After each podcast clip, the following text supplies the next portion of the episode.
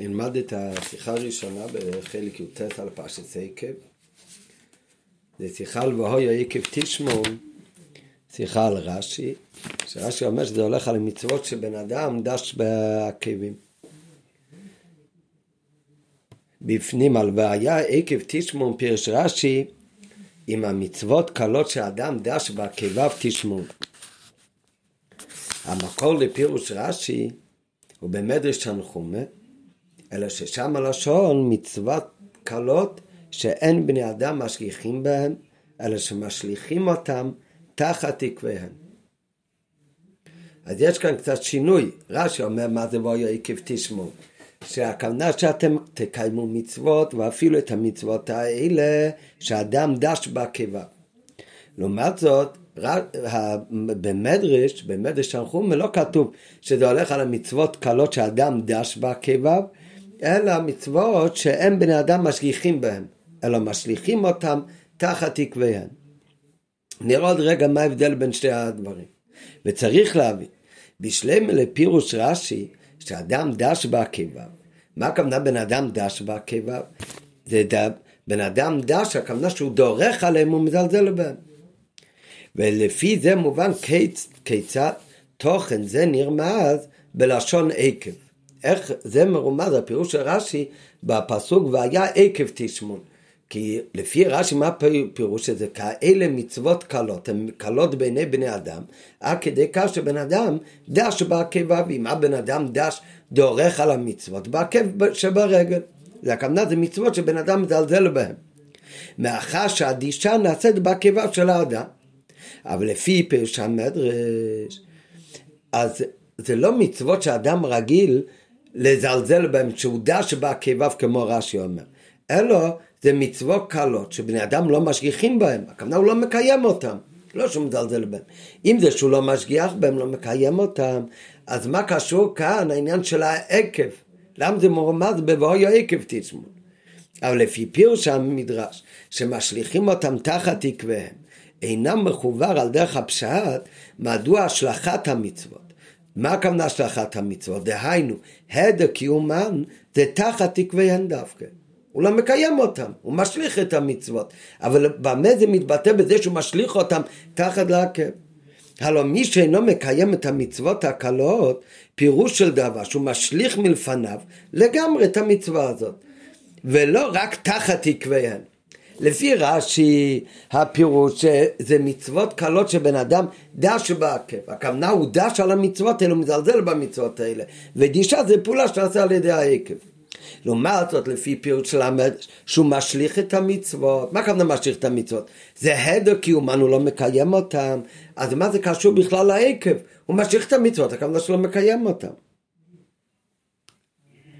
להלן שם במדרש, בהמשך של מדרש שלנו חומש שמה, אז הוא מביא מה שאומר דוד המלך, למה, למה ירא במהרה עוון הקיבה יסובני.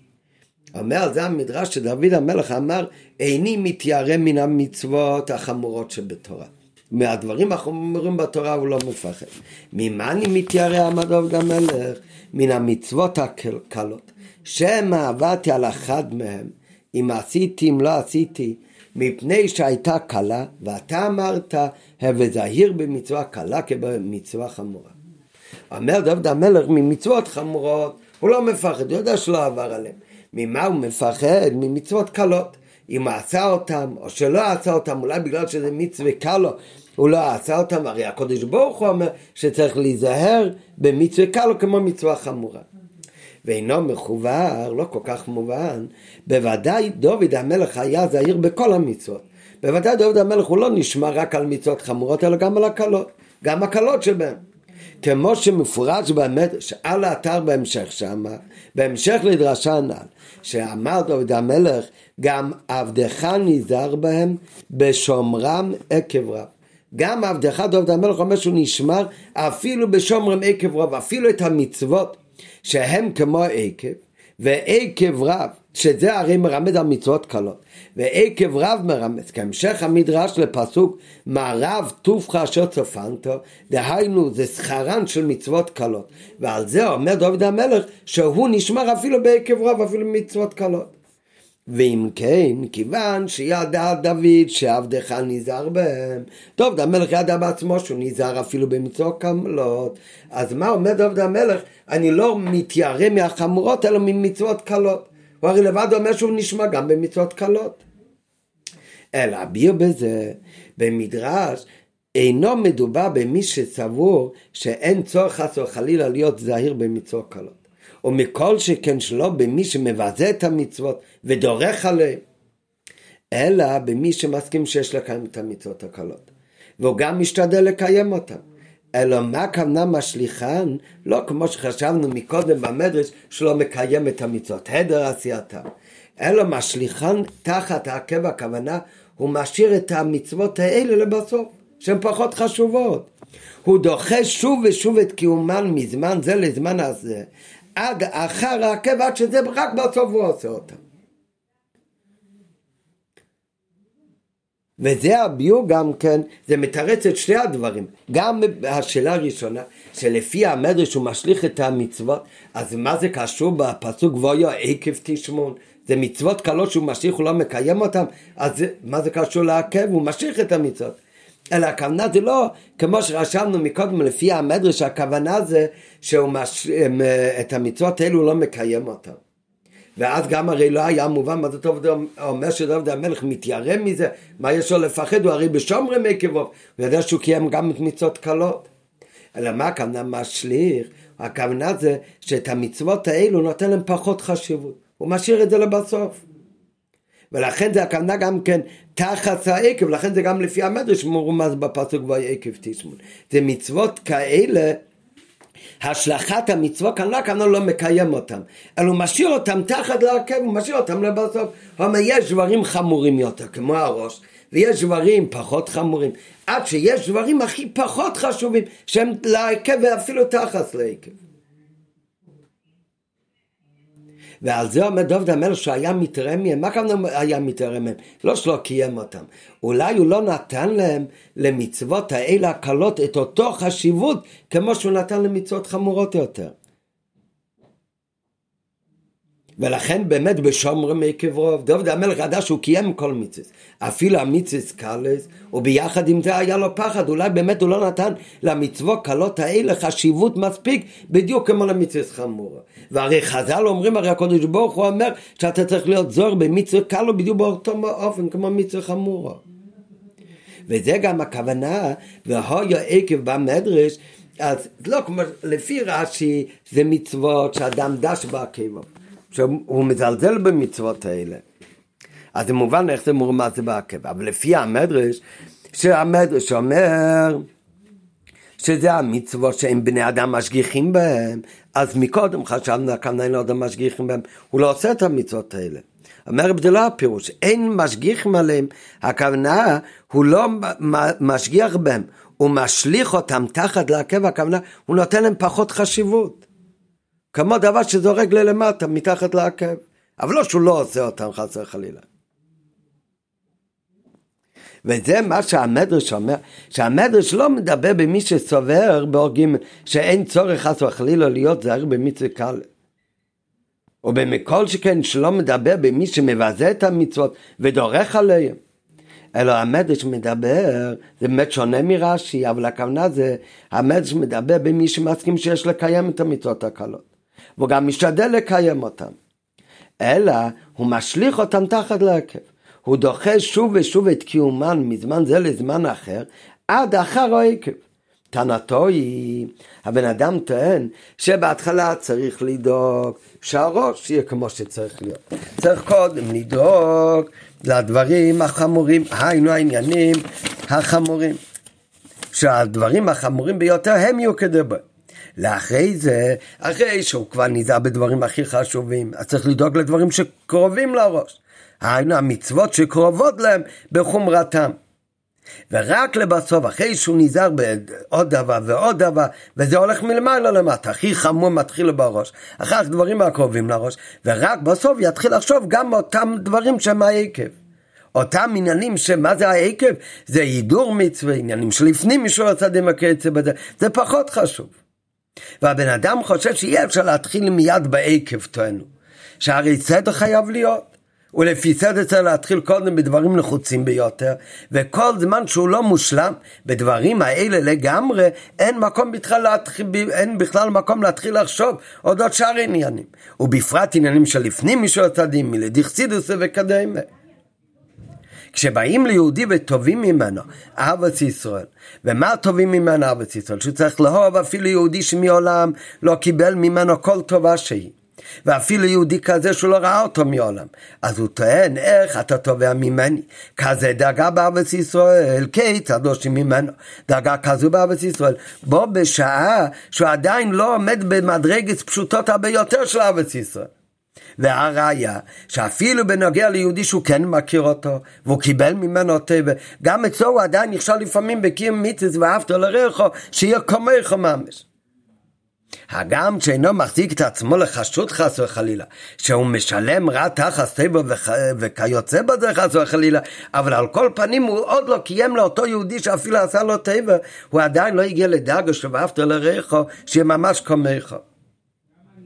אז אם ככה, מה אתה תובע ממני שאני אהיה לי אהבת ישראל אפילו ליהודי שאין לי שום קשר איתו, שאף פעם לא קיבלתי טבע ממני, כזה יהודי שאני אפילו בכלל לא מכיר אותו? צריך להתחיל קודם בחמור בראש של אהבת ישראל. על דרך זה מביא עוד דוגמה, כמו כן, כיצד טובים ממנו לשמור את שיעורי חיטס, שילמה כל יום את השיר בפרשת השבוע בחומשים פירוש רש"י, ויגיד כל יום את שיעור החודשי בתהילים, ויגיד כל יום את שיעור היומי בתניא, בשעה שלפעמים הוא מחסיר עוד עניינים של תפילה שקודם לזה, שבחשיבות הרבה יותר חשוב. ותוכן הטענה שלו זה לא שצריך לעשות כל הדברים האלה. הן אמת שכל העניינים יש לקיים. אבל הכל צריך לעשות והכל הוא נכון וחשוב.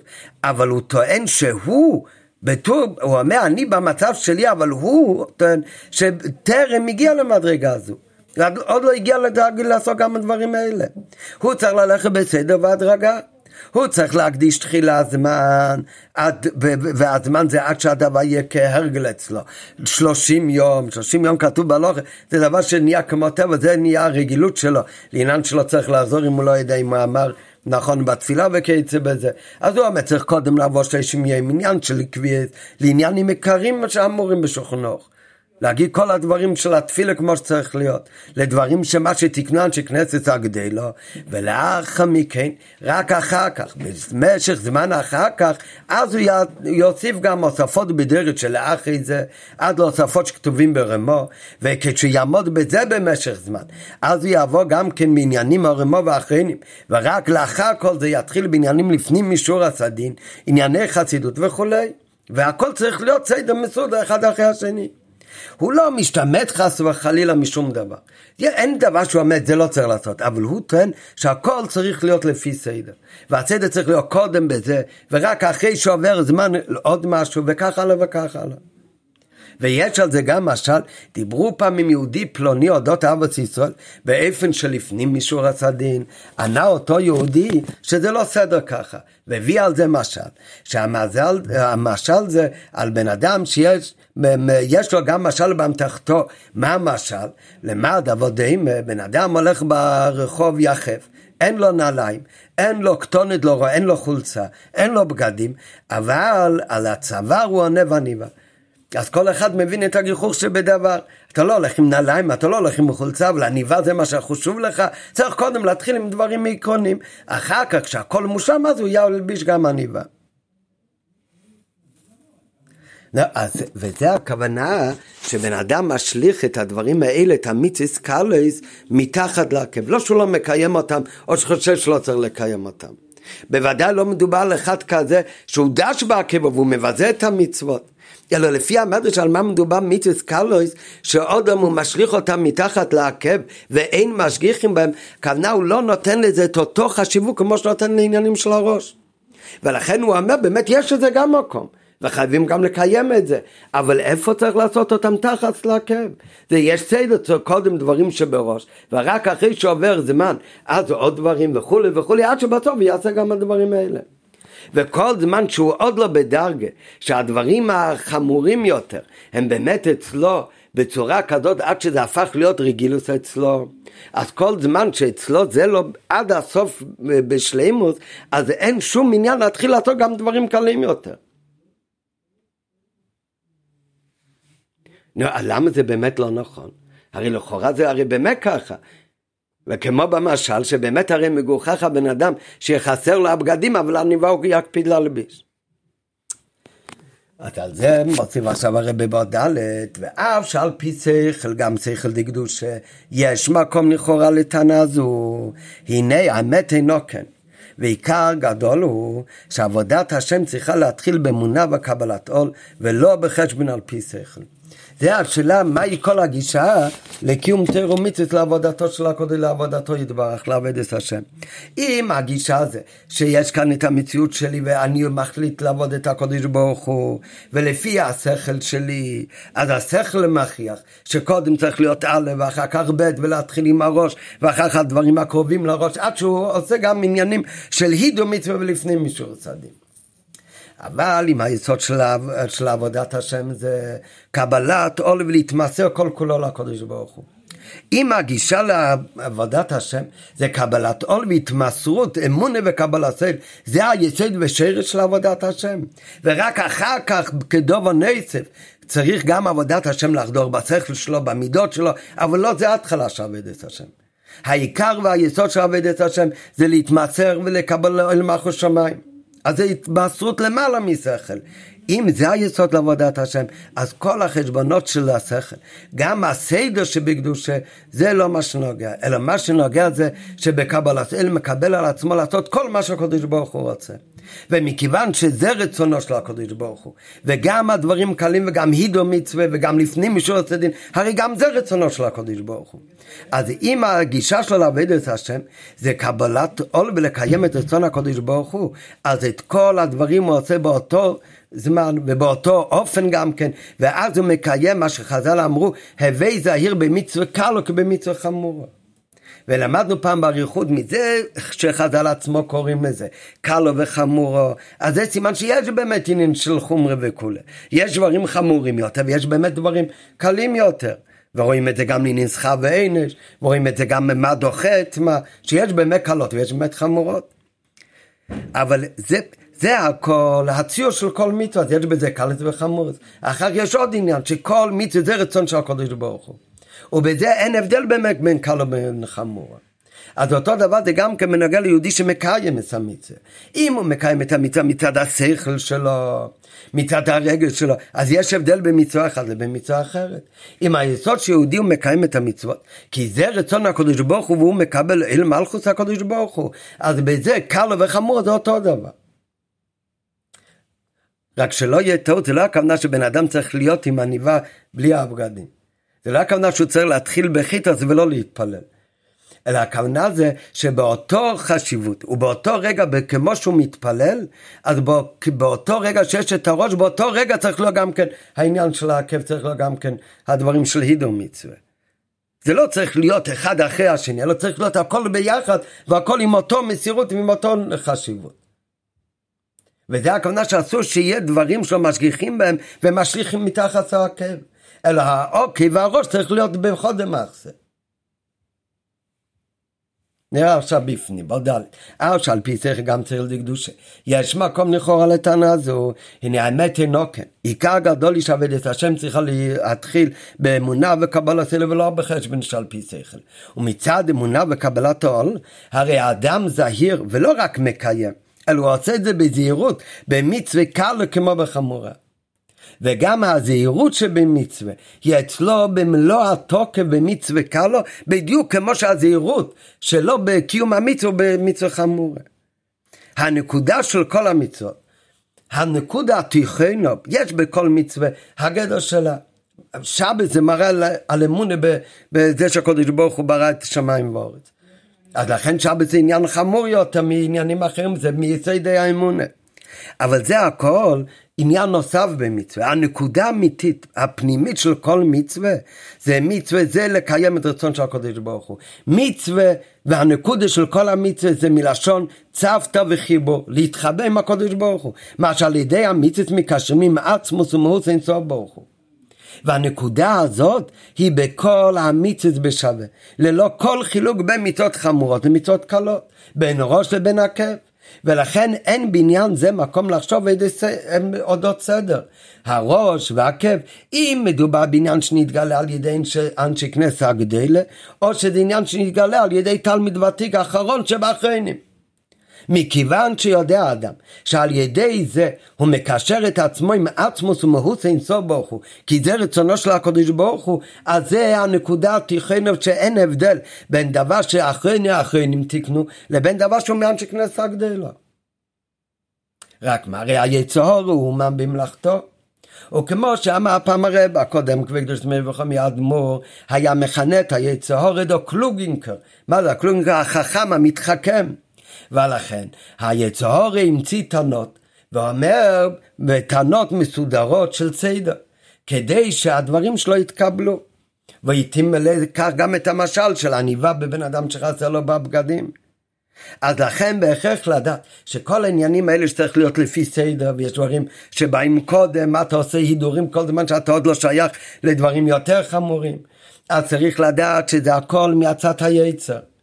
ומהו התנאי לקבלת התורה והיהדות? הוא כמו שהיה במתנתר בפעם הראשונה שבני ישראל הקדימו נעשה לנשמע.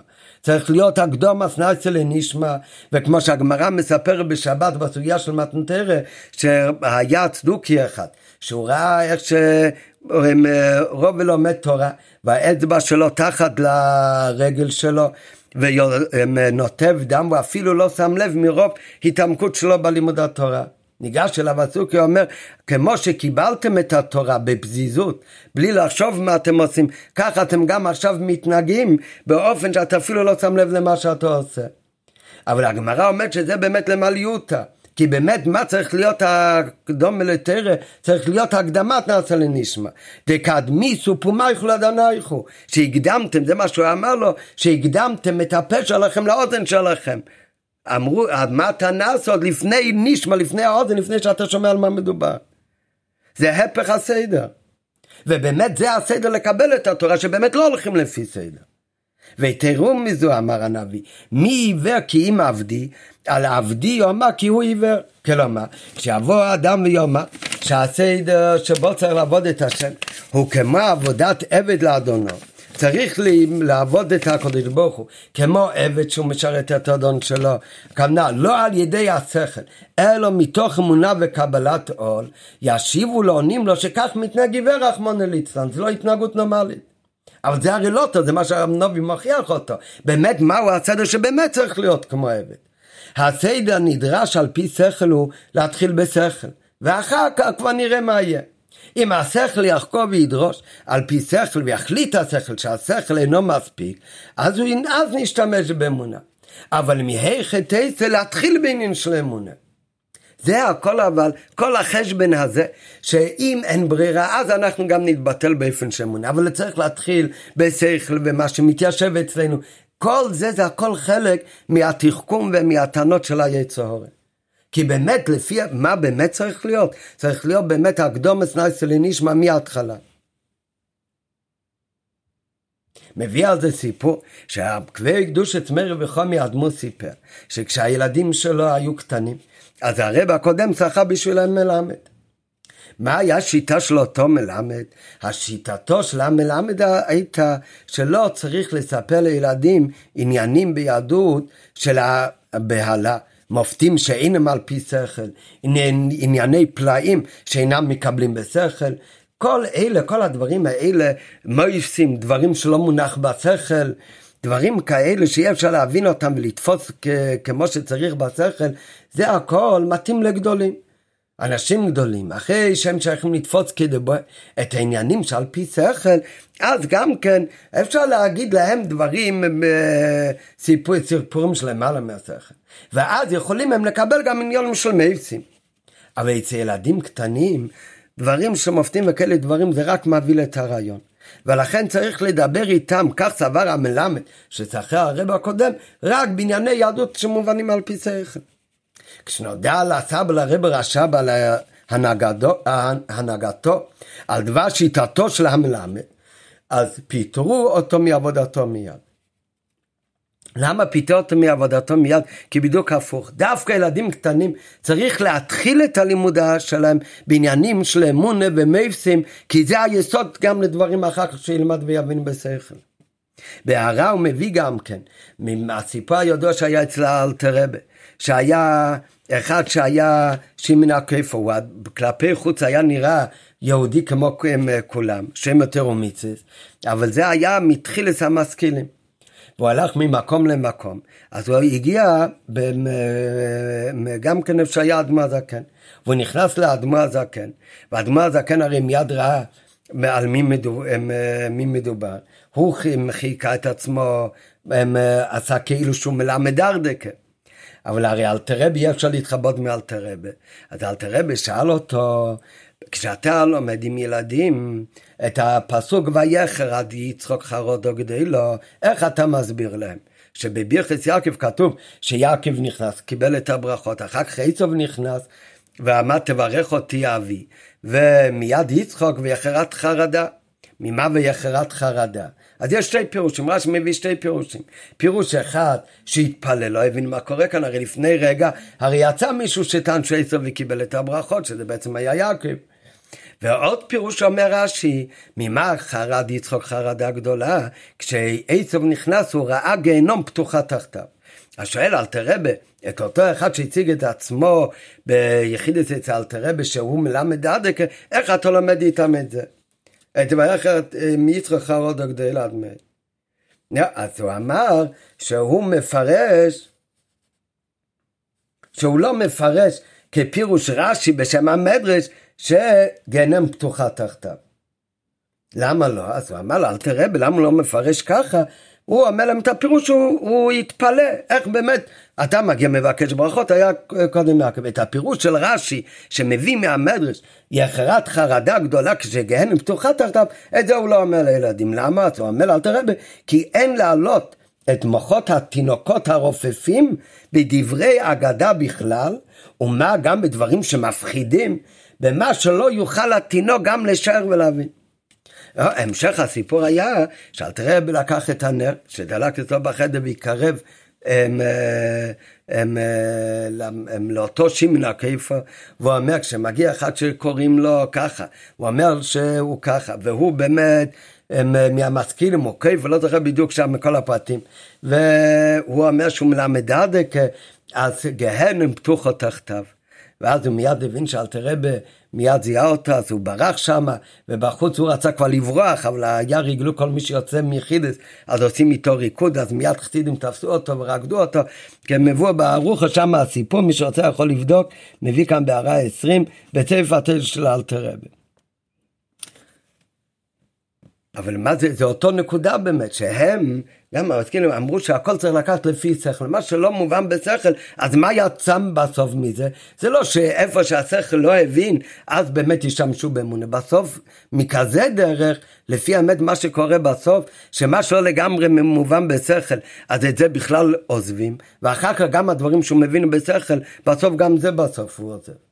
כי זהו מנוסו של היצור, אריה ממלא כך, מה יכול ממלא יעשה כך, עד שהוא אומר לו עבד עבד אזור.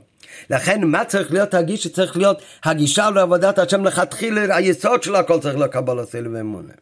וצריך להיות, זה לא עיוור על ככה, זה באמת צריך להיות עבודת השם באופן שהוא עבד לקדוש ברוך הוא. וכמו שבאמת היה הקדום עשה קדם לנשמע, ודקדמיסו פומייכו לאדונייכו, זה הדרך הנכונה באמת לעבד את השם.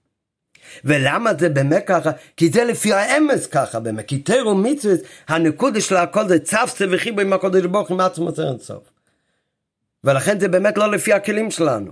אלא לכן צריך להיות כל היסוד לעבודת השם תמיד מאמונה וקבלה סל. אז אם זה הגישה לעבודת השם, אז באמת אין מושג של קל לזה וחמורס. בוודאי שיש בפעיל ממש מצוות שחמורות יותר וקלות יותר, אבל זה לעניין שכר ועינש. זה כבר לא רק שכר ונש, זה גם כל מצווה מה היא פועלת על הבן אדם, על זה כבר המקום השני של המצווה. יש עניין יותר נעלה שכל מצווה זה צרסה וחיבור זה רצון של הקודש ברוך הוא, אני מתחבר איתו. וזה נעשה על ידי כל דבר ודבר שיהודי עושה שקשור לעבודת השם. בין אם זה עניין של חמור, בין אם זה עניין של קלס. ואם זה הגישה לתאום מצוות, אז אוטומטי נהיה הווה זויר, נהיה לו לא רק שהוא מקיים הכל, אלא הוא עושה את זה באותו זהירות, ובאותו דקדוק והידו מצווה, הקל זה בדיוק כמו חמורי שבחמוריס. ולכן פיתרו גם את אותו מלמד שלקח הרב הקודם, כי האמת הוא בדיוק הפוך, שההתחלה, ועם ילדים קטנים, צריכה להיות דווקא באמונה וקבלת עול ולא בשכל. וגם את העניינים המובנים בשכל, צריך לעשות אותם, לא כי השכל מכריח, אלא מתוך קבלת שכל. וכך הוא גם בעניין החינוך. צריך באמת לספר לילדים קטנים עם עניינים של מאפסים, שהם למעלה מן השכל. והדבר הזה נוטה ומשריש בהם אמונה. וכל הטענות על כך שזה לא סדר והקושיות לאיזה צורך יש להתחיל בעניינים מבהילים את הרעיון והדהימה, המקור של זה זה היצהורה, המלך זקן וחסי. לפי כל ההסבר עם הסיפורים, על פי זה גם יובן דברי דוד המלך שהבאנו מקודם, למה ירא בימי רוע, אבין הקבע יסובני, שיראתו היא מעוון הקבע.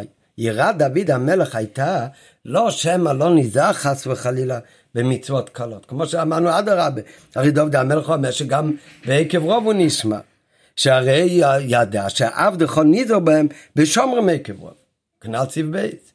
אלא ממה פחד דוד המלך? שם המצוות הקלות לא היו אצלו באותו מידה של תקף וזהירות כמו המצוות חמורות.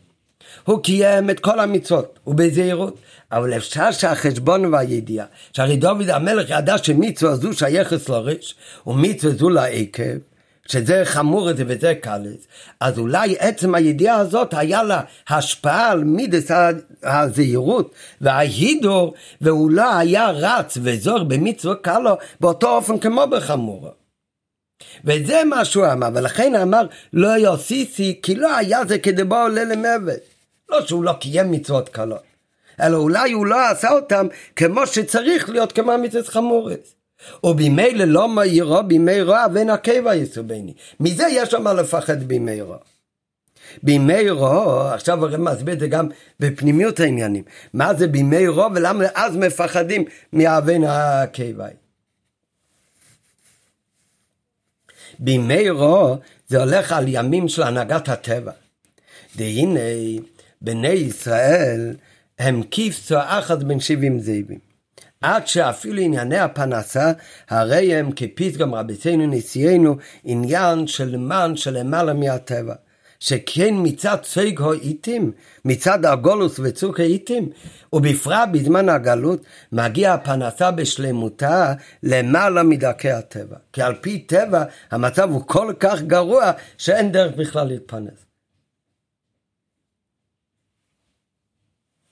אז אם ככה, איך בכל זאת יש לו פרנסה? זה על דרך עניין של מן למעלה מהטבע.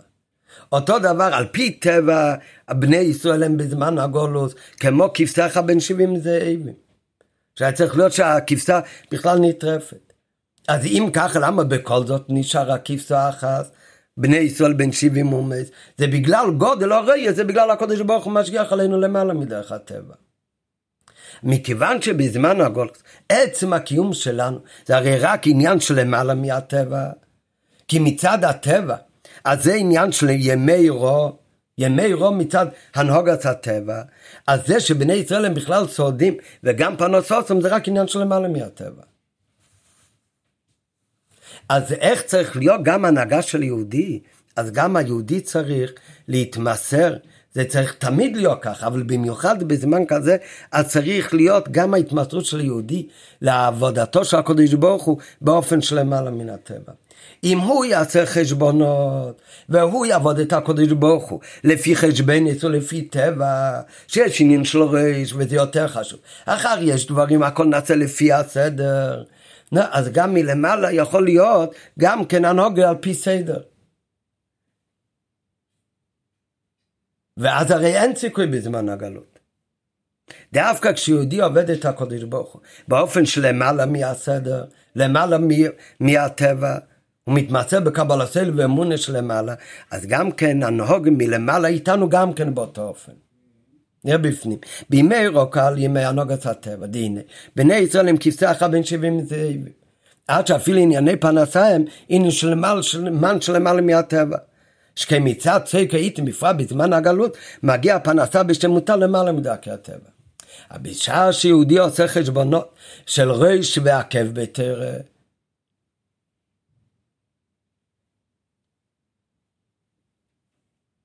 בשעה שיהודי עושה חשבונות, מהו הראש, מה זה עקב בתורה, שהיא מן השמיים, שהיא מן, הוא עושה חשבונות, מה הראש ומה עקב, בתורה שהיא מן השמיים. ולכן מכיוון שיותר מן השמיים הכל הוא, הוא צריך להיות אותו דבר. אבל הוא מתנהג על פי חשבון ושכל זה, במדידה והגבלה, אזי מתנהגים עמו מלמעלה גם כן באותו אופן, לפי מדידה והגבלה, ואז הוא נעשה רחמונו ליצלן במהרו. מה שאין כן בשעה שאינו עושה את חשבונות הנ"ל. או מה שנוגע לו הוא רק להיות קשור ומחובר עם הקודש ברוך הוא. ואם זה מה שנוגע לו, להיות קשור ומחובר עם הקודש ברוך הוא, עם עצמוס ומוסי אינסוף ברוך הוא, אז במילא הוא פועל במלוא התוקף של מציאות נשו וקבלת עול, של עבד ובן לקודש ברוך הוא, הן בשעה שהוא עושה מצוות ששייכות לראש, והן בזמן שהוא עושה מצווה שקשורה לעקב. ובלבד שהדבר מקשר אותו עם עצמוס ומוס אינסוף. אז מה אכפת לו מה מקשר אותו עם עצמוס ומוס? זה יכול להיות מקורי התפילה וזה יכול להיות תעשיות תהילים. בכל דבר הוא עושה את אותו זהירוס ואת אותו אופן כי הוא עושה את זה מתוך קבלה סייל. העיקר זה להתחבר ולהיות קשור לעצמוס של הקודש ברוך הוא, אז גם מלמעלה, גם כן מתנהגים איתו באופן כזה. ואז כשהוא מתנהג ככה, אז גם מלמעלה מתנהגים אותו באופן כזה של למעלה מהטבע, אז אין לו לחשוש משום דבר בעולם. כי הוא הרי מקושר עם עצמוס ומהוס אינסוף ברוך הוא, והקדוש ברוך הרי מושל ושולט על הכל, כולל כפושוט על הנוגץ הטבע. ובמילא גדול הרואה ששומר את הכבשו, אפילו כשהיא בן שבעים זאבים, והוא דואג למחסרם באופן של בני שדה שיעביצני, ועל מי מנוחי צנעלני, ואז הקדוש ברוך הוא מסדר לו את הכל, שיהיה בבון חי ומזיני רוויחה לכל אחד ואחת מישראל. וכמו שאמרו בפרשה, והיה עקב תשמון, והויה זה גם מלושן שמחה מביא מהמדרש. ועקב תשמון, תשמון את המצוות של עקב, כשמיעת המצווה של ריש, כששומעים את המצווה שהם בעקב בדיוק כמו המצווה של ריש, אז ושום הרב אלוקח לו חס הבריס, וימשיכו כל השפועת הטבס שנמנו בפסוק, וההפכו, וירחכו, וירבך, ברוך תהיה מכל העמים, והכל יהיה בקורב ממש, על האדום אשר נשבע לאבי סכו, לא תסלוח.